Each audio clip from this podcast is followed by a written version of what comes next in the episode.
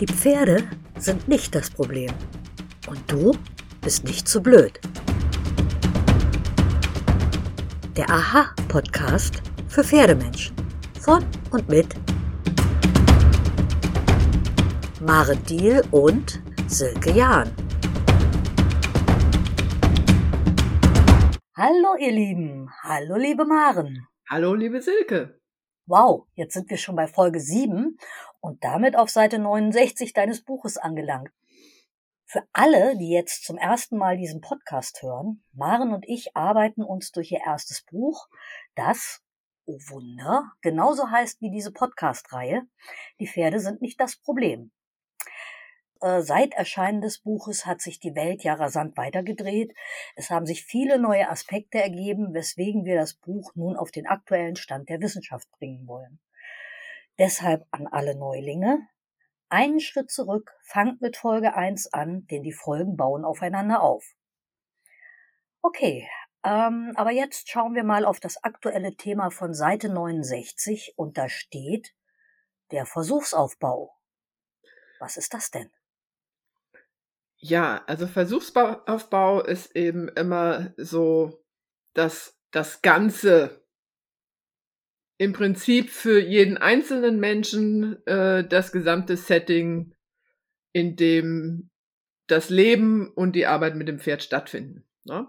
Und wenn wir heute über meinen damaligen Versuchsaufbau sprechen, dann müssen wir die damaligen Gegebenheiten noch ein bisschen genauer betrachten.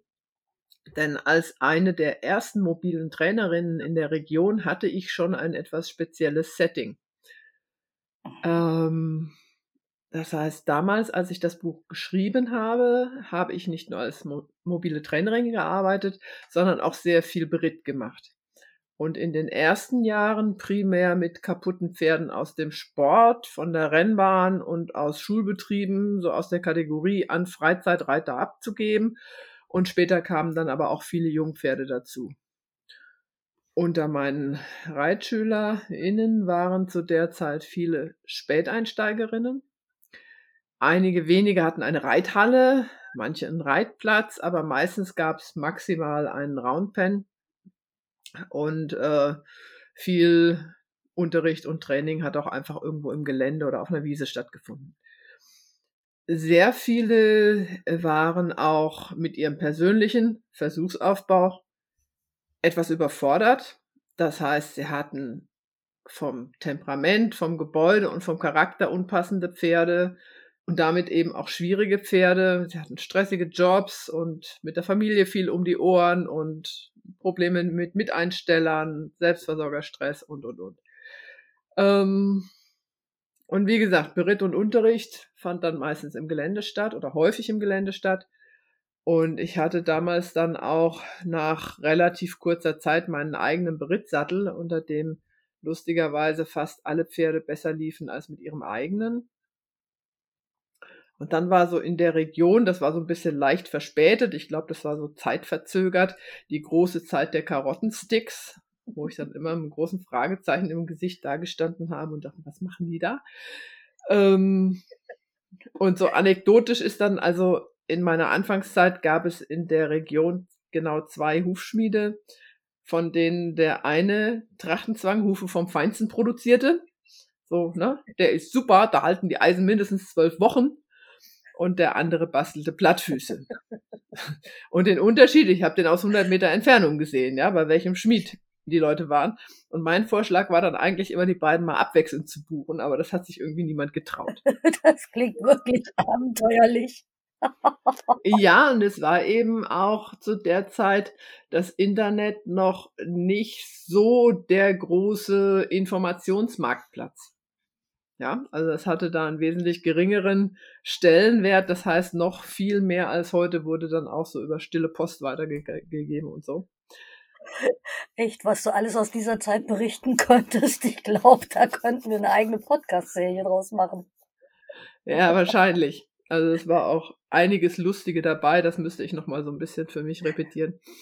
Ähm, auf jeden Fall waren so die individuellen Verhältnisse und Bedürfnisse sehr unterschiedlich und auch mit einer Reitstunde pro Woche wirklich schwer abzudecken.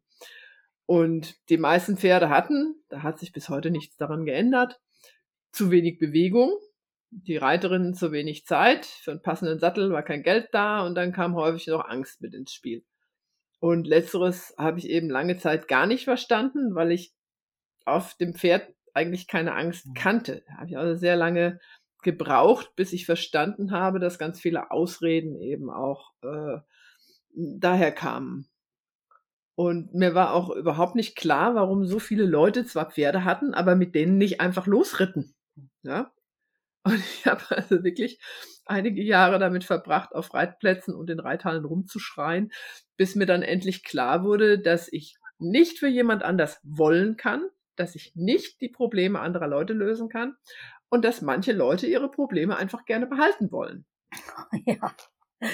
Das habe ich leider auch schon feststellen müssen, dass Menschen ihre Probleme gern behalten wollen und ähm, sie oft für ihr Pferd sogar selbst Probleme erst schaffen.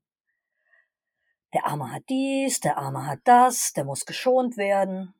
Beispielsweise ist kürzlich das Pferd einer Bekannten in einer Klinik mit Verdacht auf periodische Augenentzündung untersucht worden. Die Diagnose war, der hat nix, der sieht nur auf einem Auge etwas schlechter. Und die Reaktion war dann, oh, der Arme, da müssen wir das Training aber runterfahren. Als würden sich alle Brillenträger dieser Welt zu Hause aufs Sofa setzen und nichts tun, sobald eine Sehschwäche festgestellt wird. Also, paradox. Inwieweit das das Training in irgendeiner Weise einschränken sollte, leuchtet mir bis heute nicht ein. Mhm. Sicher wird er länger im Training brauchen, um beispielsweise Sprünge sicher taxieren zu können. Aber wenn ich diese Trainingsreize nicht gebe, wird das Pferd nie lernen, Entfernungen abzuschätzen. Man muss als Pferdemensch die Pferde auch fördern wollen, finde ich. Ja, und auch einfach gucken, was möglich ist und nicht immer was, äh, was nicht gehen könnte. Ja. Ne? Man muss es und, doch mal ausprobieren. Genau, man muss Dinge auch ausprobieren. Man kann halt moderat anfangen. Ne? Man muss ja. ja nicht gleich mit einem 1,50er Sprung anfangen. Nee. Ja. Wenn er über 20 Zentimeter schon stolpert, dann ist eigentlich klar, 1,50 ist zurzeit ein bisschen überdimensioniert. Naja, auf jeden Fall ist mir damals dann auch die Sinnlosigkeit des Unterfangens klar geworden, den Leuten beibringen zu wollen, was ich machen würde, anstatt ihnen etwas beizubringen, was sie ganz realistisch betrachtet auch umsetzen können. Und dann bin ich irgendwann an den Punkt gekommen, an dem ich nur noch die Schritte unterstützt habe, für die die Leute sich selbst entschieden haben. Und der definierte Zeitpunkt einer Reitstunde war ihr Ende.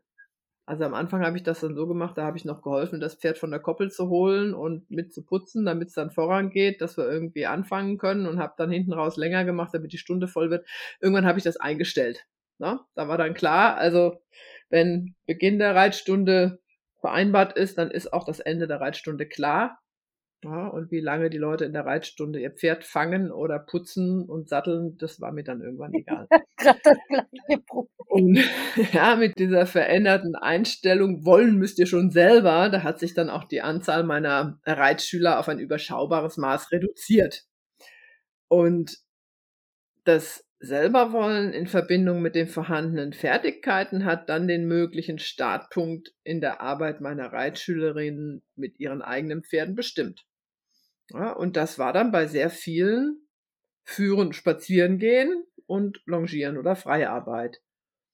Und gleichzeitig habe ich aber immer versucht, das Ziel im Auge zu behalten, also die Ausbildung eines tragfähigen Pferdes und eines funktionierenden Teams. Jetzt muss ich aber doch mal die ersten beiden Sätze aus dem Kapitel zitieren, die eigentlich für mich genau das zusammenfassen, was du gerade gesagt hast. Mein Ansatz in der Pferdeausbildung besteht darin, dass das Pferd bereits ohne Reiter an der Longe lernt, sich physiologisch sinnvoll zu bewegen. Verantwortung für sich, seinen Körper, seine Bewegungen und irgendwann auch einen Reiter zu übernehmen. Und darin, dass das Pferd die Kraft und Gewandtheit entwickelt, die es später benötigt, um einen Reiter zu tragen. Das Pferd braucht Zeit zum Üben. Ein Pferd kann nicht allein deshalb einen Reiter tragen, weil es ein Pferd ist. Ja, und es kann das auch nicht, weil man es lieb hat oder weil man das teuerste Futter kauft oder das intensivste Wellnessprogramm bietet. Und der hauptsächliche limitierende Faktor in der Pferdeausbildung ist leider Zeit. Ja? Also das heißt, wenn ich ein gutes Gebrauchspferd haben möchte, das mich überall hinträgt und mit dem ich mich in allen Tempi und in allen Gangarten bewegen können möchte, dann muss ich genau das üben. Und für dieses Üben braucht es Zeit. Und je mehr Zeit ich nicht nur mit vorbereitenden Übungen, sondern mit Detailarbeit vom Boden aus verbringe, mit Wellness-Therapie und was weiß ich, umso weniger Zeit bleibt für das überall hintragen üben. Ja, also für das, was ich eigentlich haben will. Und tragen ist das, was die Pferde neben Benimm am meisten üben sollten, womit es letztlich die meiste Zeit auch verbringen sollte. Und äh, ja, wenn ich ehrlich bin, habe ich also in den Zeiten, wo ich viel Beritt gemacht habe, jahrelang Pferde durch die Gegend getragen, anstatt ihnen beizubringen, mich zu tragen. Ja, also das war auch ähm, ein ziemlicher Wechsel in der Sichtweise. Und das kommt auch, also diese Angewohnheit, die ich also auch bei vielen Leuten, die Beritt machen, sehe heute noch, das kommt von diesem leidigen Fokus auf die korrekte Hilfengebung und dem Pferd helfen zu wollen. Mhm. Ich spring mal auf Seite 70 und zitiere von dort, denn das passt schon wieder wie die Faust aufs Auge zu dem, was du gerade gesagt hast. Meine Erfahrungen haben gezeigt, dass ein Pferd, äh, das sich von einem guten Reiter zusammenhalten und in Form bringen lässt, noch lange nicht in der Lage ist, einen schwachen Reiter so zu tragen, dass es selbst keinen Schaden nimmt. Ein schwacher Reiter hat keine Chance, ein Pferd zusammenzuhalten, schon gar nicht durch das Erlernen von Hilfen. Und weiter, unser System ist an dem Punkt in die Irre gegangen, an dem versucht wurde, Reitern und Pferden fertige Techniken, sprich Hilfen aufzudrücken und, Pferden, äh, und Pferde zum Gehorsam zu zwingen, anstatt sie zu lehren, sich gut zu bewegen und natürlich auch sich gut zu benehmen. Ja, das hat schon Steinbrecht kritisiert. Die Klage ist also nicht neu. Hm. Ähm, und übrigens braucht es keinerlei physische Gewalt in der Hilfengebung, um ein Pferd in negative Bewegungsabläufe zu bringen. Das muss man sich dringend klar machen. Wenn ein Pferd nicht tragen darf, weil es die Dinge auf eine ganz bestimmte, für das Pferd physiologisch leider unsinnige Art tun soll, ist das Reitergewicht schon Gewalt. Also egal, wie freundlich das Pferd das, was es tun soll, beigebracht bekommt. Und heute würde ich sagen, dass ein gut moderiertes und effizientes Erfahrungslernen für Mensch und Pferd benötigt wird, damit beide noch zu Lebzeiten in den Genuss des Einheitsempfindens einer Pferd-Reiter-Diade kommen können. Stopp, stopp, stopp. Das Wort Diade hast du schon im letzten Podcast verwendet. Ich glaube, das musst du noch mal näher erläutern. Ja, eine Pferd-Reiter-Diade. Eine Diade bezeichnet die Verbindung zweier Wesen, die sich wie eines bewegen und wie eines handeln. Und das halte ich für ein erstrebenswertes Ziel. Also wäre ein Zentaur keine Diade, weil es ja nur ein einziges Wesen mit einem Gehirn ist. Genau, richtig. Der hat nur ein Gehirn. Das ist einfach, ne? Aha. Eine Diade hat aber zwei Gehirne, die mitdenken und die dabei zwei unterschiedliche Lösungswege für die gleiche Aufgabe finden. Wissen Sie ja schon, weil das eine ein Vierbeiner und das andere ein Zweibeiner ist. Mhm. Und deswegen kamst du dann, glaube ich, auch einfach zu dem Ergebnis, dass es wichtig ist, dem Pferd Aufgaben zu geben, statt ihm vorschreiben zu wollen, wie es seine Füße zu setzen hat. Dass das schief geht, haben wir ja schon in den vorangegangenen Podcast-Folgen gehört. Deshalb möchte ich an der Stelle nochmal ein weiteres Zitat bringen, und zwar von Seite 71 aus deinem Buch. Wir haben heute die Wahl. Jeder, der sein Geld nicht mit Pferden verdienen muss, hat die Wahl. Und auch die, die das müssen, haben die Wahl. Nur fällt bei den Berufsreitern die Entscheidung stärker ins Gewicht, was den Lebensplan angeht. Und es wird noch unbequemer als bei den anderen. Dieses Buch soll zeigen, dass es eine Wahl gibt, dass es Handlungsspielräume gibt und dass es möglich und notwendig ist, Entscheidungen zu treffen. Wer sich gegen Hilfszügel oder bestimmte Methoden entscheidet, wählt gleichzeitig ein anderes Lernen und Reiten.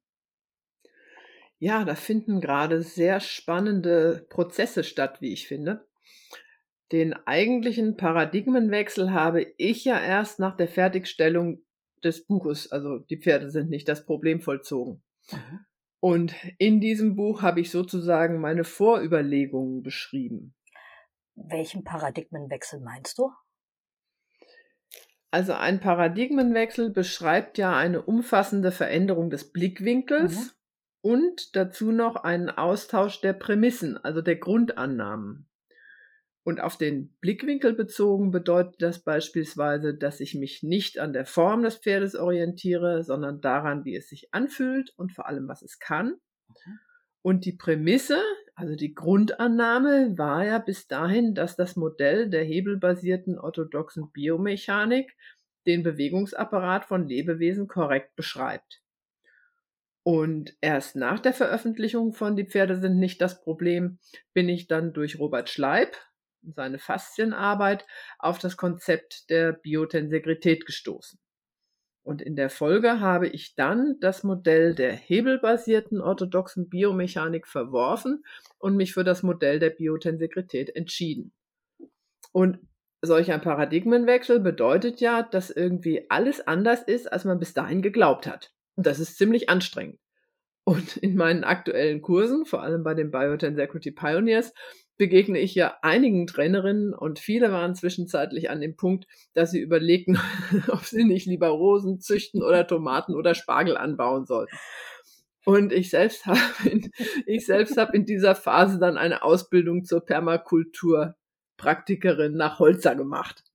Ja. Aber letztlich ist das Leben und Lehren eigentlich viel einfacher geworden, weil man sich die ganzen Verrenkungen beim Ringen um Plausibilität schenken kann und das Zielbild viel klarer wird. Ich bin immer noch am Lachen. Wenn alle Trainerinnen jetzt Tomaten züchten, müssen wir unseren Hörerinnen ja einen konkreten Versuchsausbau an die Hand geben, damit und sie Spargel. können. Und Spargel. Und Spargel, ja. Und Rosen. Deshalb zitiere ich jetzt einfach mal von Seite 71 unten. Wenn ich also einfach meiner Arbeit nachgehe, lernt erst das Pferd, sich alleine an der Longe zu bewegen. Dann übt es das mit Reiter drauf, während der Reiter sich übt, oben zu bleiben, auszubalancieren, in der Bewegung zu bleiben und mit dem Pferd eine Einheit zu bilden. Wer bereits über ausreichende Reiterfahrung verfügt und an der Longe gespürt hat, wie sich sein Pferd anfühlt, wenn es trägt, kann, kann mit dem Pferd Ausritte machen, in allen stressfrei abrufbaren Gangarten und Tempi. Sobald das Pferd signalisiert, dass es ermüdet und in negative Bewegungsabläufe kommt, wird abgesessen und geführt. Zur Grundausrüstung des Reiters gehören gute Wanderstiefel und natürlich mit diesen kompatiblen Sicherheitssteigbügel. Sehr schön. Und, und dazu, ich bin auch ganz oft zu Fuß unterwegs gewesen in der Anfangszeit auch, nach der Trageerschöpfung. Das ist auch hilfreich. Und dazu gehört dann aber gegebenenfalls noch einiges an Vorübungen. Ja, also es ist absolut hilfreich, wenn zum Beispiel das Stehen und das Ab Auf- und Absitzen gewohnheitsmäßig überall und jederzeit mit und ohne Aufsteighilfe funktioniert. Oh ja. Also ich erinnere mich so aus meiner ersten Zeit, bei wie vielen Leuten das Aufsitzen schon ein derartiges Stressprogramm war.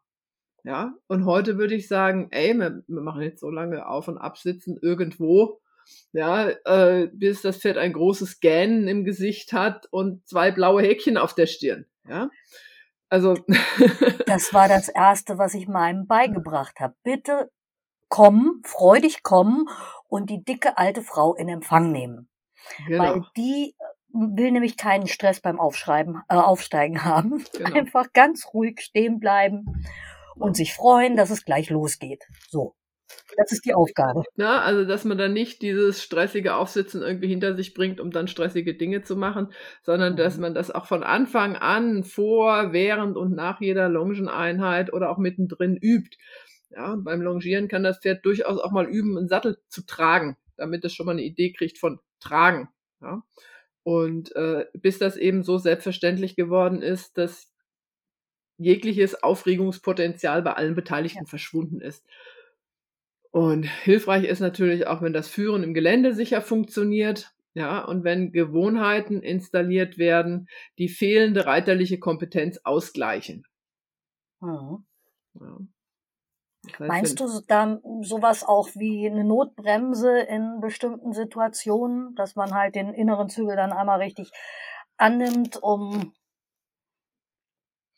bevor das, es brenzlig wird, dann doch dem Pferd zu signalisieren, bleib mal lieber da? Also das Problem ist, dass ganz viele äh, Leute allein dafür schon nicht die ausreichende Sattelfestigkeit haben, wenn die kräftig am inneren Zügel ziehen, fallen sie nach außen runter.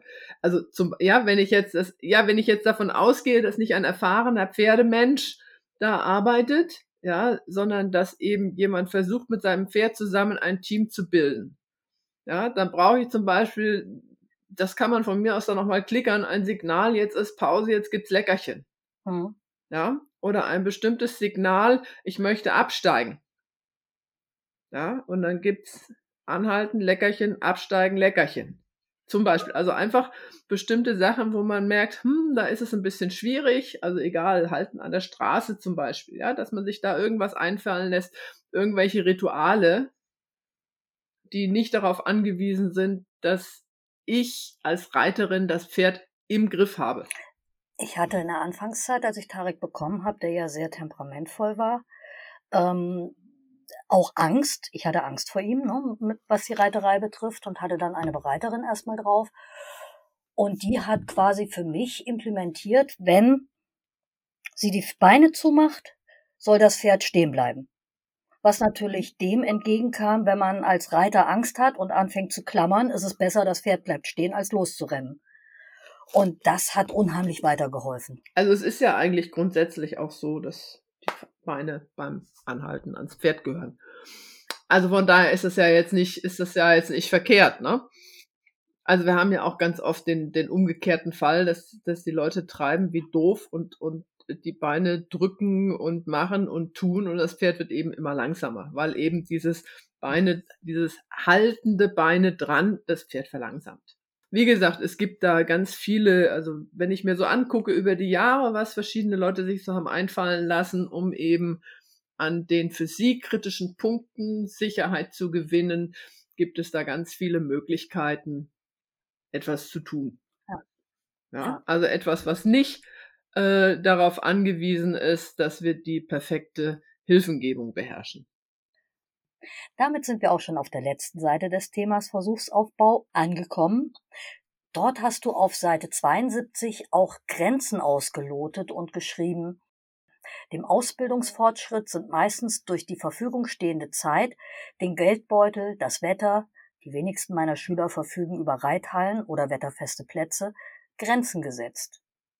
Allgemeine Regel, verändere, was du verändern kannst. Akzeptiere, was du nicht verändern kannst und passe den Plan der Situation an. Viele Reiter merken nicht, wenn sie aus vermeintlichen Sachzwängen Ausreden basteln. Man kann sein Training den Gegebenheiten anpassen. Es gibt nur wenig, was einen völlig davon abhalten kann, etwas mit dem Pferd zu unternehmen. Von einem flächendeckenden Eispanzer und ernsthafter Krankheit einmal abgesehen. Wer sich bei Ausreden ertappt, sollte sich fragen, wofür er sich wirklich drückt. Ja, also meistens stimmt dann etwas mit dem Setting nicht also ein Zwischenschritt fehlt, wie zum Beispiel, wie eben beschrieben auch, ne, das sichere Stehen, das sichere Halten, das sichere Auf- und Absitzen oder irgendetwas anderes macht Angst. Vielleicht hat man sich einfach zu weit aus der Komfortzone herausgewagt und findet dann den Weg zurück nicht. Ja, die verschiedenen Zonen, also die Komfortzone, die Dehnzone und die Panikzone sind schon sehr individuell ausgeprägt. Wo die eine sich schon in der mhm. Panikzone befindet, fühlt sich die andere noch sehr komfortabel. Ja? Und die Dehnzone ist der Bereich, in dem eigentlich Training und Fortschritt stattfinden. Das heißt, wir müssen raus aus der Komfortzone und die Dehnzone muss größer werden. Ja? Und damit wir nicht gleich von der Komfortzone in die Panikzone kommen. Und ich habe früher zum Beispiel äh, Treibjagden dazu genutzt, die Pferde schussfest zu machen. Ja, also immer mit der in der für die Pferde noch akzeptablen Distanz zum Geschehen bin ich dann hinter der Schützenlinie rumgeritten. Und andere Reiterinnen, die haben sich an Treibjachttagen direkt wieder ins Auto gesetzt und sind zurück nach Hause gefahren.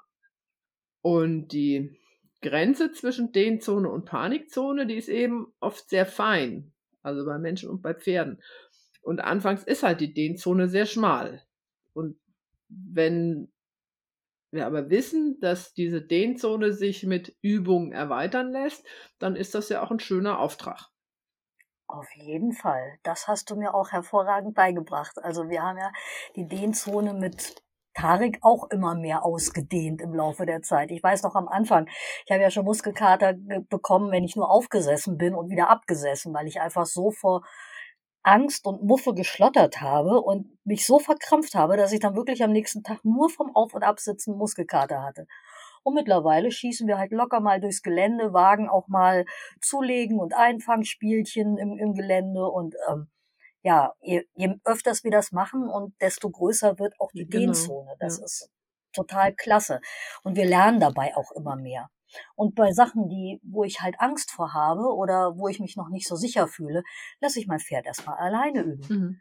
Ne, also Springen, ähm, ich bin früher zwar auch gesprungen und habe an Springturnieren bis Klasse L teilgenommen, aber wir sind da beide nicht sicher. Also haben wir verstärkt ein bisschen Freispringen gemacht in letzter Zeit, damit er erstmal die Geschicklichkeit, damit er taxieren lernt, damit er ein Rhythmusgefühl entwickeln kann und ja, jetzt fangen wir an im Gelände so ein bisschen mal auf dem Billard zu hüpfen, mal äh, über die kleineren äh, Stangen auf dem Boden zu hüpfen und das funktioniert ausgezeichnet. Wenn er nicht gerade der Meinung ist, er muss mir zeigen, dass er ganz toll hüpfen kann und ganz hoch hüpfen kann und mir dann wieder das Herz in die Hose rutscht. Nein, aber ihr seid da ja schon unheimlich weit gekommen in der kurzen Zeit und ich denke, du hast da eben auch ganz konstruktiv und bewusst an deinem Setting gearbeitet, dass du eben die ja. Möglichkeiten hast, die Dinge auch zu üben. Und ich denke, dass da die letzten Sätze von dem Kapitel heute immer noch ganz wichtig sind. Man muss ein Pferd nicht reiten, aber man muss es bewegen. Und zwar so, dass es auch mal richtig durchschnauft.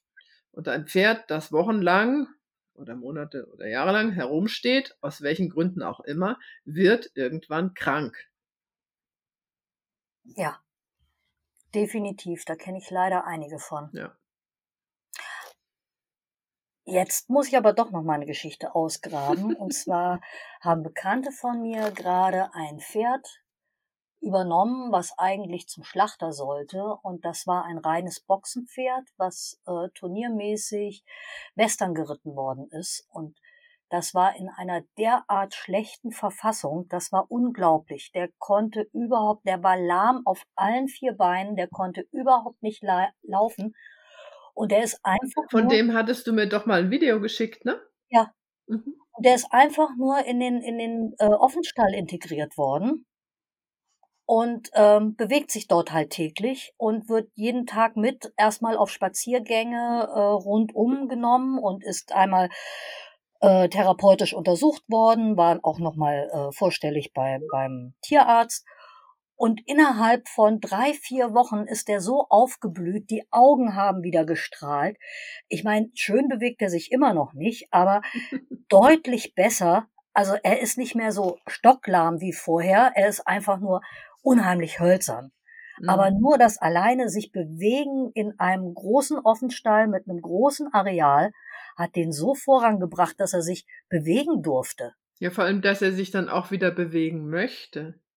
Ja, das ist so schön zu sehen. Also wirklich ganz toll.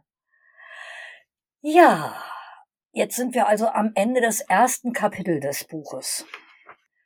Zeit für eine kleine Rekapitulation. Wir haben uns also mit Trageerschöpfung und Tragekompetenz auseinandergesetzt, das Bewegungsorgan Faszie angeschaut, uns der Biomechanik aus Sicht des Pferdes genähert, Trag- und Schubkraft sowie Form und Funktion aufgedröselt. Reitweisen und Pferde Rassen war ein Thema und heute ein Versuch auf, Versuchsaufbau.